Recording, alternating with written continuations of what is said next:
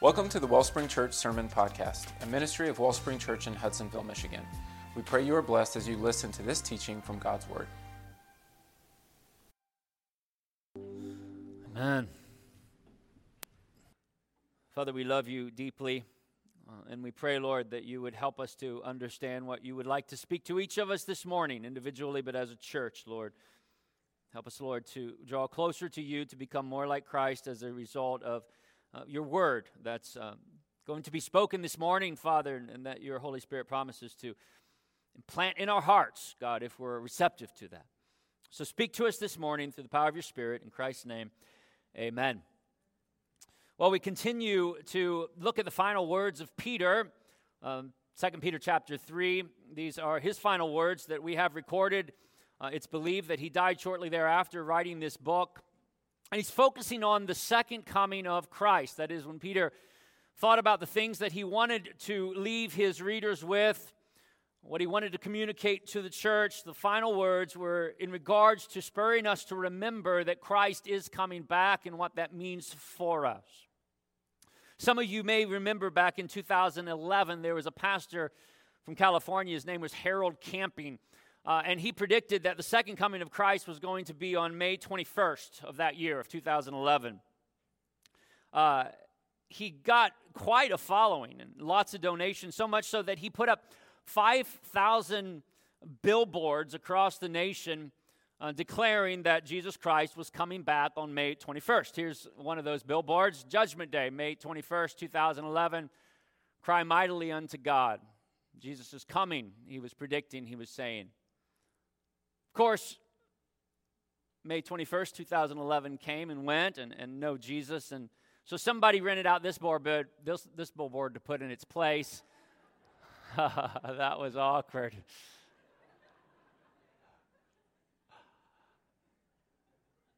Afterwards, I became, I became curious uh, regarding this guy because I, I was tempted to just mark him off as a shyster, but problem is that shysters don't normally predict something that's so easily going to be disproved so quickly. Uh, shysters aren't necessarily going, I mean, they're, they're covert in their operation, right? So they, they don't want to predict something that's immediately going to be disproved if they don't really believe it. So I thought, this guy must really believe it. Let me, let me check into this guy. And sure enough, he, he was an older man and uh, he seemed very sincere. He seemed like he really did believe that the second coming of Christ was going to happen on May 21st of 2011. In fact, his, his daughter said that uh, he was devastated uh, after Jesus did not come back, so much so that she believes that's the reason that he shortly thereafter had a stroke and within two years died. The thing that Pastor Camping, where he went wrong, uh, was neglecting the fact that the Bible clearly says, in regards to the timing of Christ, that, that no one knows. Uh, in fact, look at verse 10 there, the beginning of verse 10 in 2 Peter 3. Peter says, The day of the Lord will come like a thief. Uh, Peter's referring to a teaching that Jesus had given he and the disciples in Matthew 24, where Jesus used the analogy of uh, his second coming as a thief would come to a house to rob or steal. He, he doesn't announce it, he doesn't call uh, the owner of the house in advance and say, Hey, I'm going to come tonight, so be prepared. No, he, he comes uh, at a time that's least expected. No one knows uh, the time. Uh, it will not be announced beforehand, is, is the point that Scripture gives us with certainty. And yet, Scripture does give us certain signs that we can look at, uh, certain signs to look for to discern the timing as it's quickly approaching. And that's what Peter does here. He gives us uh, one sign. We looked at these verses last week, but let's look at again in verses 3 and 4 where he gives us one sign to look for in regards to uh, the hastening of Christ, when Christ will come back uh, as it gets nearer. He says this Above all, you must understand that in the last days, scoffers will come, scoffing and fo- following their own evil desires. They will say, Where is this coming? He promised. Ever since our ancestors died, everything goes on as it was since the beginning of creation. Here he says, In the last days, one of the signs you can look for is there will be an increase in scoffers, people that are mocking this teaching that Jesus Christ is coming back to earth. Uh, and furthermore, they will, there will be an increase in scoffing those of us who still believe that. Those of us who believe in Jesus Christ, those of us who believe that there will be a day when He will come back to earth as a second time, this time as conquering King. Peter says it's one of the things to look for, one of the things to keep an eye out for, uh, to know that the days are uh, the day is becoming nearer when Christ will return, is there will be an increase in scoffers and mocking of that of that faith. I remember my grandma was talking to one of my relatives who was a teenager at the time, and he must have not been walking with the Lord, and she said, uh, "Remember, son, Jesus is coming." And I remember him saying, "Oh, I've heard that all my life," uh, and he had heard it all his life. In fact, she had heard it all her life. Her mom had heard it all her life, on and on throughout the generations. We've all heard it all our life. Um, Peter says here that because of this, because it seems like God is being slow, uh, that people will start scoffing and doubting, um, even if possible, the very elect. But Peter does tell us one reason, and probably the primary reason, that Christ has not come back. We're going to be skipping all over in various verses here in this chapter. Look at verse 9, where Peter gives us the primary reason that Christ has not come back yet. He says, The Lord is not slow in keeping his promise, as some understand slowness. Instead, he is patient with you, not wanting anyone to perish, but everyone to come to repentance. Here, Peter says it's not that he's slow, it's not that he's indifferent, it's not that he's changed his mind. Rather, he is patient. Patient with who? Patient with unbelievers. Here, Peter's reflecting on the fact that God desires uh, all to come to repentance. He desires everybody to be ready. And so here we see that uh, he's reflecting on the fact that God is not just coming as fathers for those who are ready now, He's not just coming for those believers to translate them into heaven to live for eternity with Him. Uh, he's actually coming also as judge. He's coming as judge. And the reason Peter points to that he has not come yet is that there are people that are not ready for him to come as judge.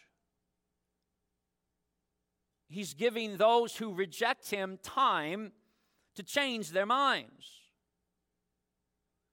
But he's also giving time for us believers to evangelize the lost, to participate in the building of God's kingdom.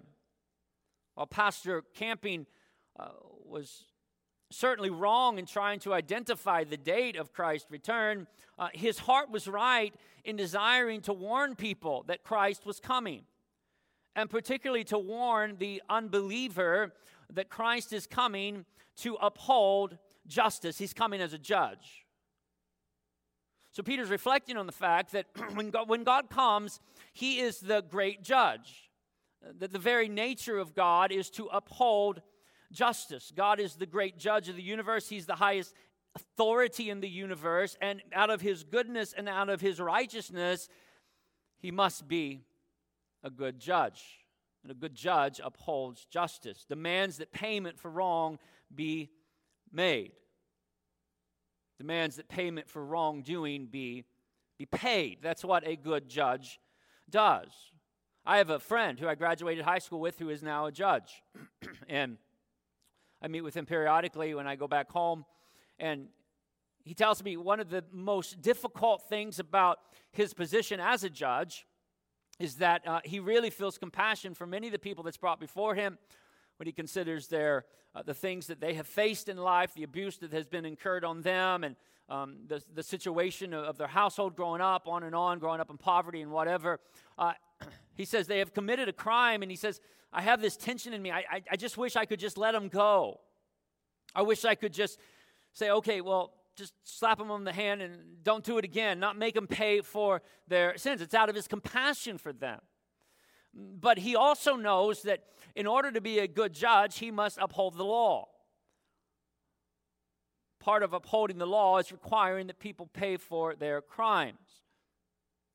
The reason my friend is such a good judge is because he has both. He has compassion, love for people, he'd do anything to help people, And yet he also knows that his job is to uphold the law. And again, in upholding the law, people must pay for their crimes. And God has the same sentiment. His love, his patience, his kindness is extended to all people. But he also is the judge of all things, and he also upholds justice. And what Peter is saying is that God is giving time to for people to accept the payment that God has already paid for their sins. That, that the love, proof that God is love, is that He is giving us time to repent, that He's given the unbeliever time to accept the payment that He paid for their sins on the cross. He's the great judge. He must sustain justice People must pay for their crimes, but he has chosen to pay it for them. But you can only apply that payment through your faith in him, through your willing to receive the great gift of salvation. And so Peter is saying that out of God's love, he is being patient and hasn't returned. If everybody was saved in the world, Christ would come now. But they're not, thus he hasn't.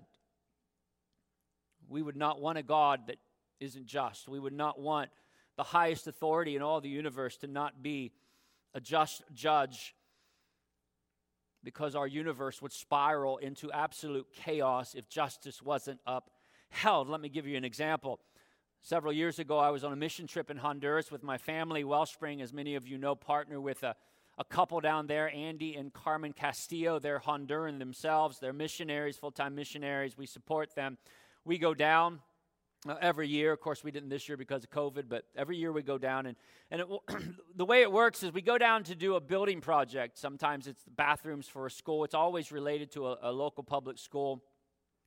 Uh, sometimes it's a playground. But, anyways, we do this so we can build a relationship with uh, the principal, the, the, teachers, but even more so the parents of the students. So then the, the parents of the students will allow the kids to come to VBS uh, and, and introduce them also to the local church there to share the gospel with.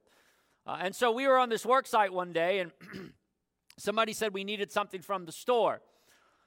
And most of the guys were busy. Uh, I wasn't doing anything at the time. Uh, and so I, I, said, hey, I can, I can drive. I can drive uh, Carmen, the missionary wife, and uh, to the store to get whatever it was that they needed. And so um, one of my kids and I, we got in the car with Carmen, the missionary wife, because she doesn't have her driver's license. And so we were driving to the store, and all of a sudden I remembered I had left my wallet and my money back, uh, not at the work site, but at the place that we were spending the night, that we were staying nights at, and, and mm, the hotel of sorts. And so, anyways, I said to her, Oh, I said, I forgot. I don't have any money. We need to run by uh, where we're staying so I can pick up my wallet. And she said, That's fine. It's not far out of the way. So we started driving there to pick up my wallet. And all of a sudden, she said, But you do have your driver's license with you, don't you? Uh, and, and I said, Well, no, it's in my wallet too. I don't have money or my driver's license. And she really noticeably got excited. And she's like, Oh, Pastor, that's not good. And I thought she's overreacting a little bit. And I'm like, um, Well, why? What, what, what's, what's wrong? And she's like, if the police stop us and they find out you don't have a driver's license, we're in big trouble. Uh, and I'm like, you know, I'm thinking, well, what's the likelihood of the police stopping us? Um, yep, you know where I'm headed. And and then I said to her, well, what can they do? Even if they did stop us, what, what could they do? And she's like, Pastor, the police here can do anything they want. They can demand you give them money, or since you don't have any, uh, then she took her right hand, put it over her left wrist, and she like, put you in jail. I'm like, you're kidding. She's like, yes. So again, I was thinking, well, what's the chances? So I turn down the street of the place where we're staying, and lo and behold, there is a checkpoint there. There are policemen that are stopping every car and at that moment, I got excited. She got excited, and we're both crying out to Jesus, Lord, help us. and sure enough, we got up. We got up to the checkpoint, and I rolled down the window. And of course, I can't speak Spanish, and the policeman's talking to her, and they're exchanging dialogue. And all of a sudden, the police just belts out in laughter, and then waves us on. And Uh, and I, I, asked her, I said, what, what, what, was that about? What did he say? What did he ask? And she's like, uh, They're asking if we had any firearms in our car. And, uh, and I told him, when I told him no and that you were a pastor, he just laughed and told us to go. So the Lord was protecting us. But the point is, is that Honduras, like other third world countries, they suffer from corruption and a lack of justice being upheld. When justice is not upheld, chaos ensues. It, people get hurt. A lack of justice empowers others to do whatever makes them feel good in the moment, in the time. Those police could have done whatever they wanted because no one was holding them accountable. The point is, God is the great judge because of his goodness, because of his righteousness, because of his love for humanity, because of his love for his creation. Order is maintained by the highest power of authority being a judge who upholds justice for the common good of society. One of the most wonderful attributes about our God is that He is just and that He uses His power to uphold justice. God's holiness, His righteousness, His goodness require Him to uphold justice. And it would be of no one's benefit for Him to do otherwise. Look at verse 7. Verse 7, Peter says, By the same word, the present heavens and earth are reserved for fire, being kept for the day of judgment and destruction of the ungodly. So here, Peter says that by the same word that God spoke everything into existence, that at the second coming of Christ, that the heavens and the earth are going to be destroyed. He'll go on later, and we'll talk about it next week, to say that there's going to be, he's going to form a new heaven and a new earth. But he also says here that God is coming uh, to be kept for a day of judgment, that he's the judge. That's what he means, that God is coming to not just his father to receive his, his, his children, but he's coming as judge to uphold justice, to make sure that sins are, are paid for. Those who have offered or those who have accepted his free payment of sins by faith in him and what he accomplished on the cross will find him as father, but those who have not will find him as a judge who demands that they pay for their sins. This is a strict warning, obviously. In other words, he's saying to unbelievers, don't think Christ is not coming back Remember, he's patiently waiting. Remember, out of his love for humanity, he gave his life for you. Remember, justice requires a payment for sins. You can accept his offer or you can reject it. You can pay it for yourself. Paying it for yourself means eternal separation from God. It's referred to as hell in the Bible. We're not we don't know a whole lot about hell. There's various things the Bible says about hell that uh, we don't quite understand how they fit together, but what we do know it is, is it is eternal separation from God. It's spiritual death. Just as we would not want a police force that doesn't uphold justice, neither would we want a God that doesn't uphold justice. One of the greatest theologians of our day, Wayne Grudem, writes this as with the other attributes of God, this is an attribute for which we should thank and praise God. It may not immediately appear to us how this can be, since wrath seems to be such a negative concept.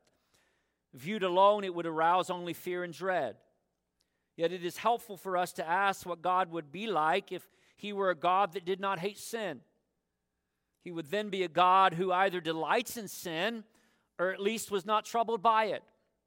Such a God would not be worthy of our worship. For sin is hateful, and it is worthy of being hated. It is, in fact, a virtue to hate evil and sin. The point he's making is whoever's in power must hate injustice, and they must use their power to uphold it. If you're here this morning, you're watching online this morning, you've not received the free gift of God to pay for your sins. I mean, that's the gospel. That's the gospel. God has never changed. He's always the same, yesterday, today, and forever. Um, but what he did do when man changed, when man fell into sin, um, because of his great love for us, because of his desire to, to have an intimate relationship with us for all eternity, he chose to pay the penalty of our sins. Because for us to pay the penalty of our sins is eternal separation from Him. Because He loved us, He did not want that to happen. And yet, God did not create robots either.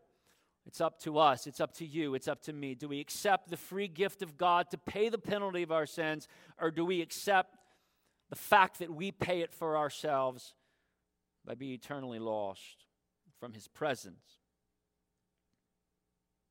Romans 5 8 through 9, the Apostle Paul says, But God demonstrates his own love for us in this while we were sinners, still sinners, Christ died for us.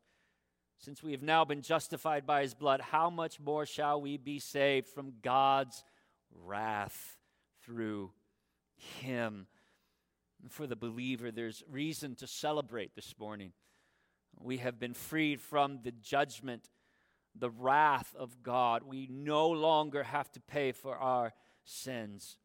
Christ has done that once and for all, and we are eternally secure. And for that reason, we're here worshiping Him and adoring Him, but also proclaiming to the unbeliever, Your day's coming, judgment day's coming. Many people point to Christianity and say they, they, they can't believe in a God that would send anybody to hell.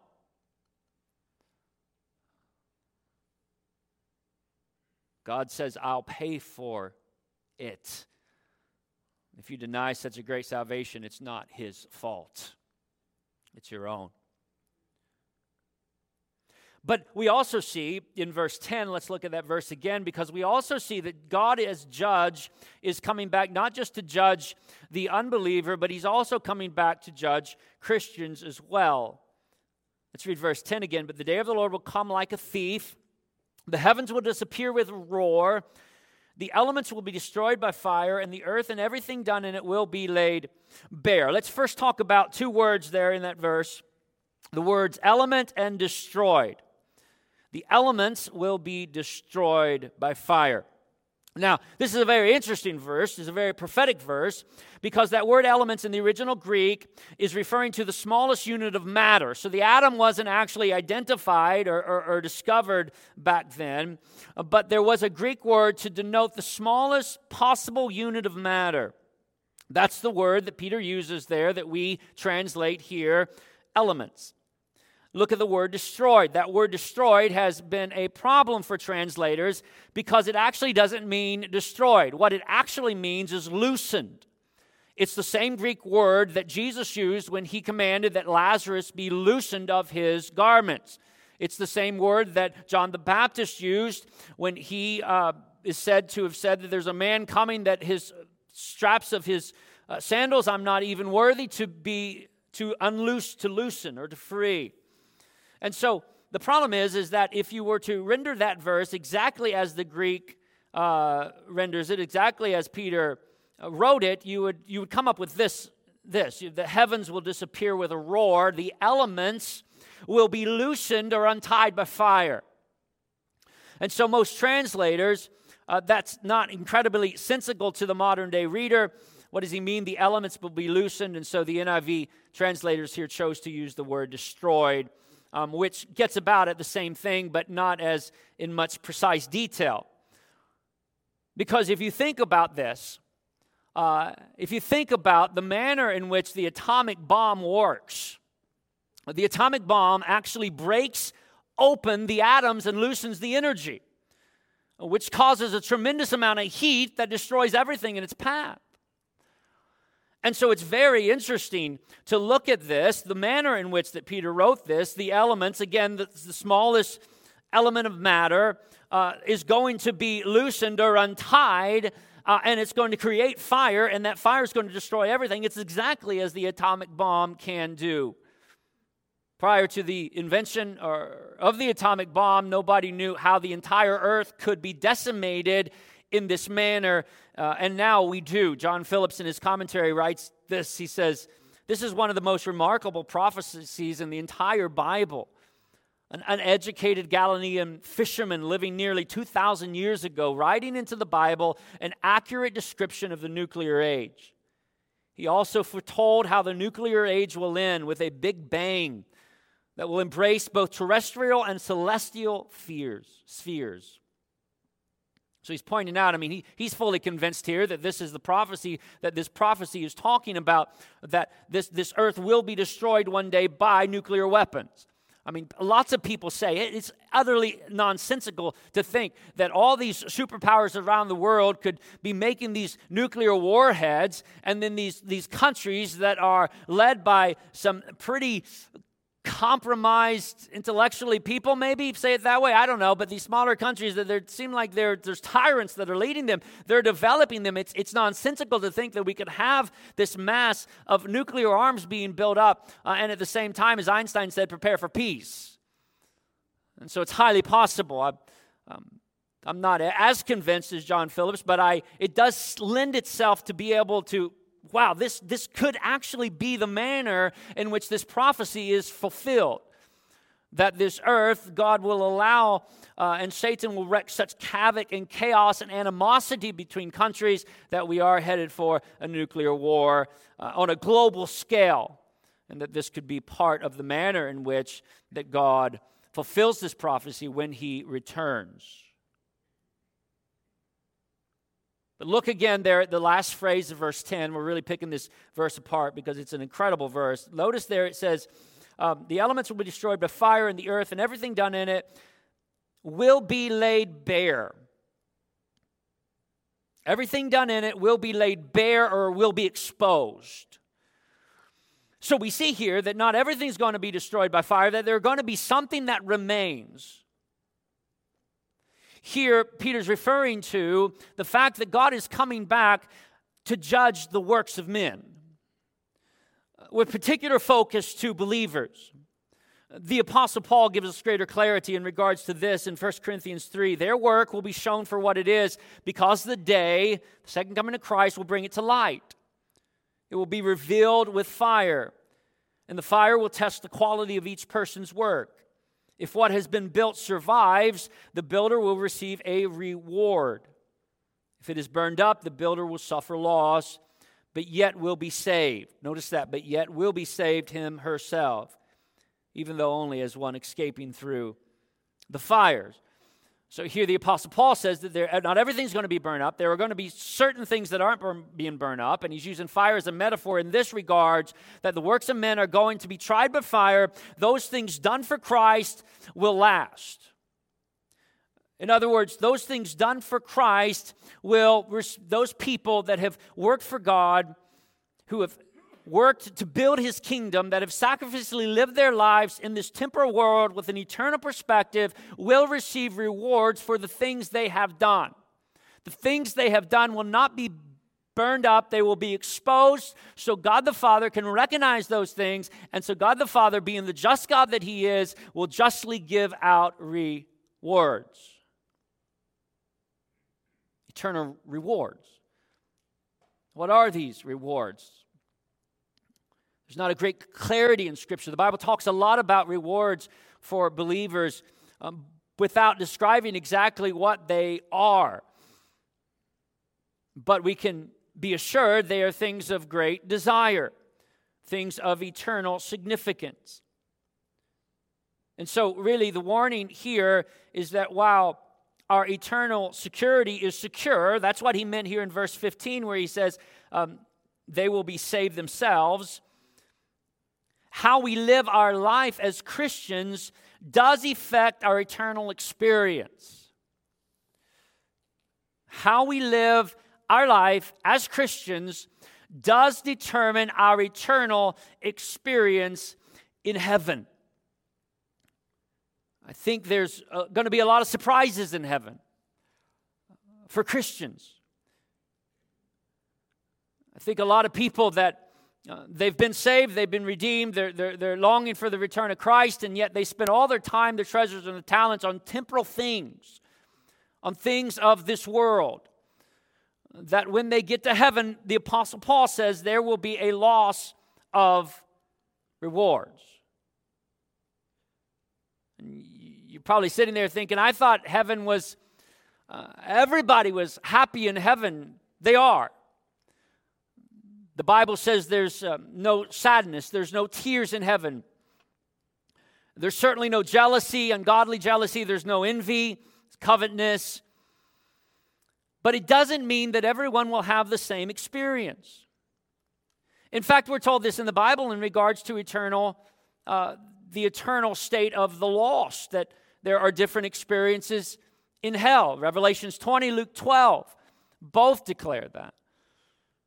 And so when we think about a lot of people have are uncomfortable with this. I get that. And, and some of you may be like, first I've ever heard of this, but it's clear in Scripture that there are rewards in heaven. And for a reward to be a reward, it must be something desirable, and it must be acknowledgeable, and it must be something that uh, we, we desire. And for some to get it and some to suffer loss not to get it, there is a difference. And it is somewhat of a mystery. So it's, it's hard to talk about it, it's hard to describe exactly what it looks like. And the other reason I think people are uncomfortable with it is because sometimes we view heaven as a socialist. Uh, we view heaven that, you know, it's going to be the same for everybody. You just get there, and then everybody is the same. Everybody has the same experience, everybody has the same things, on and on and on. And again, it's a mystery, it's hard to describe. No sadness, no tears. By far, it's the most important thing. Just get there through faith in Christ. And yet, at the same time, we are faced with this doctrine throughout the pages of Scripture regarding those who live their lives in such a way that is pleasing to God and live their lives in light of eternity, not in light of this temporal world, will receive things of great value that everyone wants. Jesus said it this way in Matthew 6 Store for yourselves up in heaven treasures where moth, rust cannot destroy, where thieves cannot steal, as opposed to things on earth that will become rusted, that moths will eat, that thieves sometimes steal. In other words, live your life in light of eternity. And it's really a remarkable thing to think about. And as I was going through the study, I personally was convicted. I mean, I think a lot about retirement. I mean, I'm 51 years old, and I know I got a long take ways to go. Um, but it'll be here before I know it. And you know, you hear all these advertisements and all these things, financial planners, and make sure you prepare for, for retirement. And I certainly want to do that, and I'm doing my best to do that, but I find myself thinking about it too much. I felt like convicted that, man, if I thought about storing my treasures up in heaven uh, like I do preparing for retirement, it would be much more sensible, wouldn't it? I mean, because I may I, say I live a hundred years, whoop de doo, compared to eternity forever and ever and ever. And that's what Jesus is saying: is look, think about it.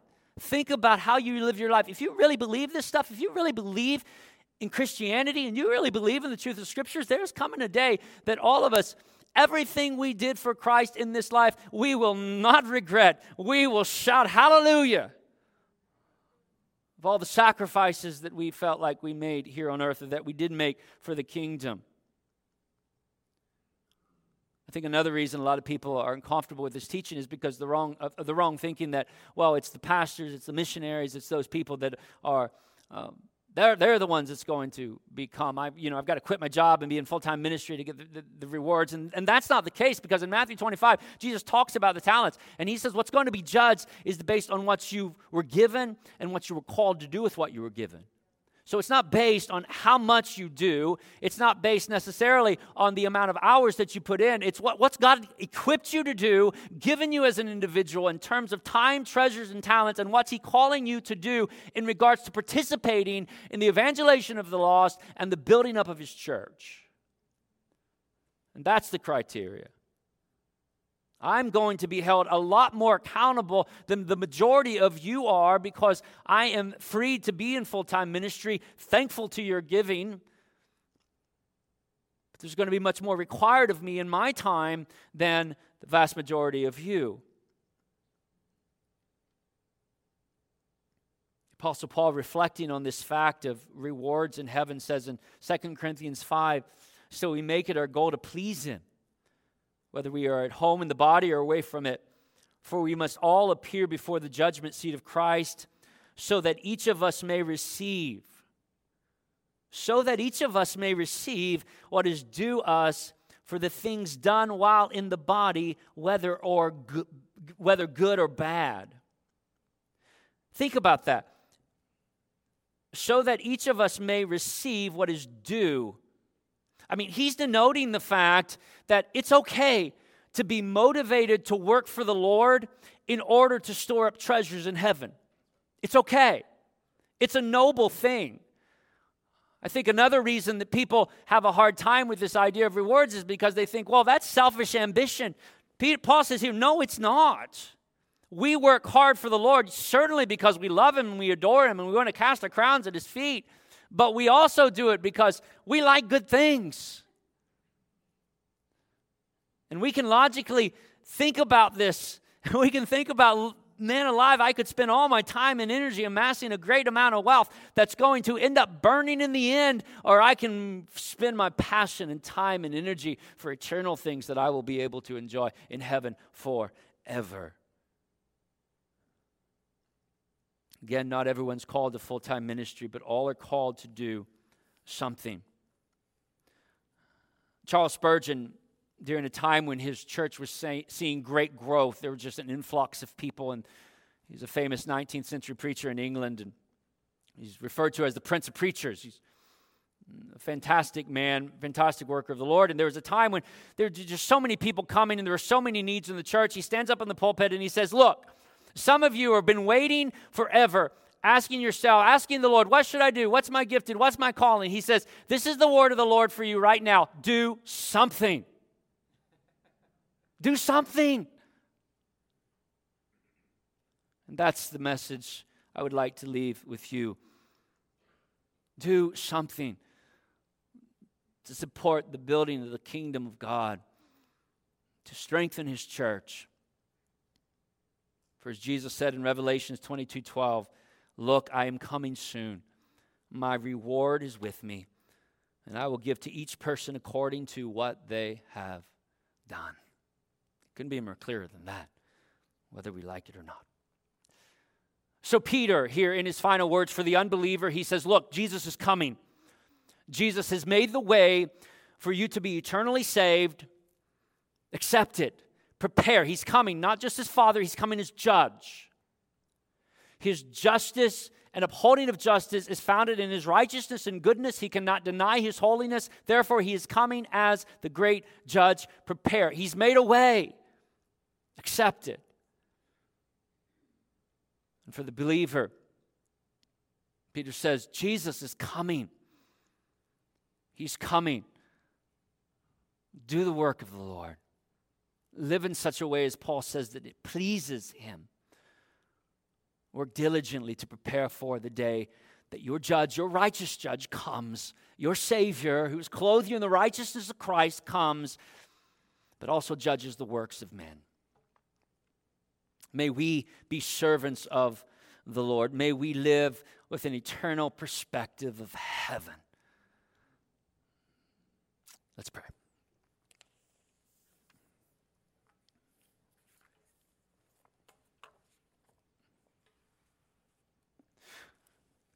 Father, we do thank you. Uh, we thank you, God, that we are clothed in the righteousness of Christ. We thank you that it's not by works that we can boast.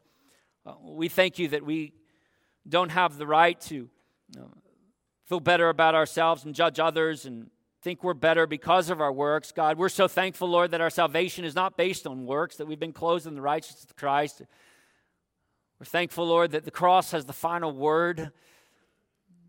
The cross screams redemption forgiveness, payment of sins. God, we're also thankful that you are a God of a judge, a judgment who upholds justice. Father, my prayer this morning, particularly, is for anyone who doesn't know you, Lord. They may have questions in their mind, they can't figure things out, they can't rationalize things. I pray by the power of your Spirit that they would bow their knees to you, that they would humble themselves acknowledging that they can't understand everything and they don't understand everything, but that they can know this one thing that you love them and that you're coming back for those who are in Christ Jesus.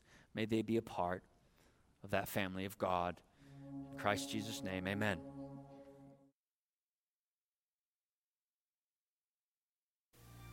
Thank you for listening to this message from Wellspring Church. For more information about Wellspring, please visit wellspringcc.org.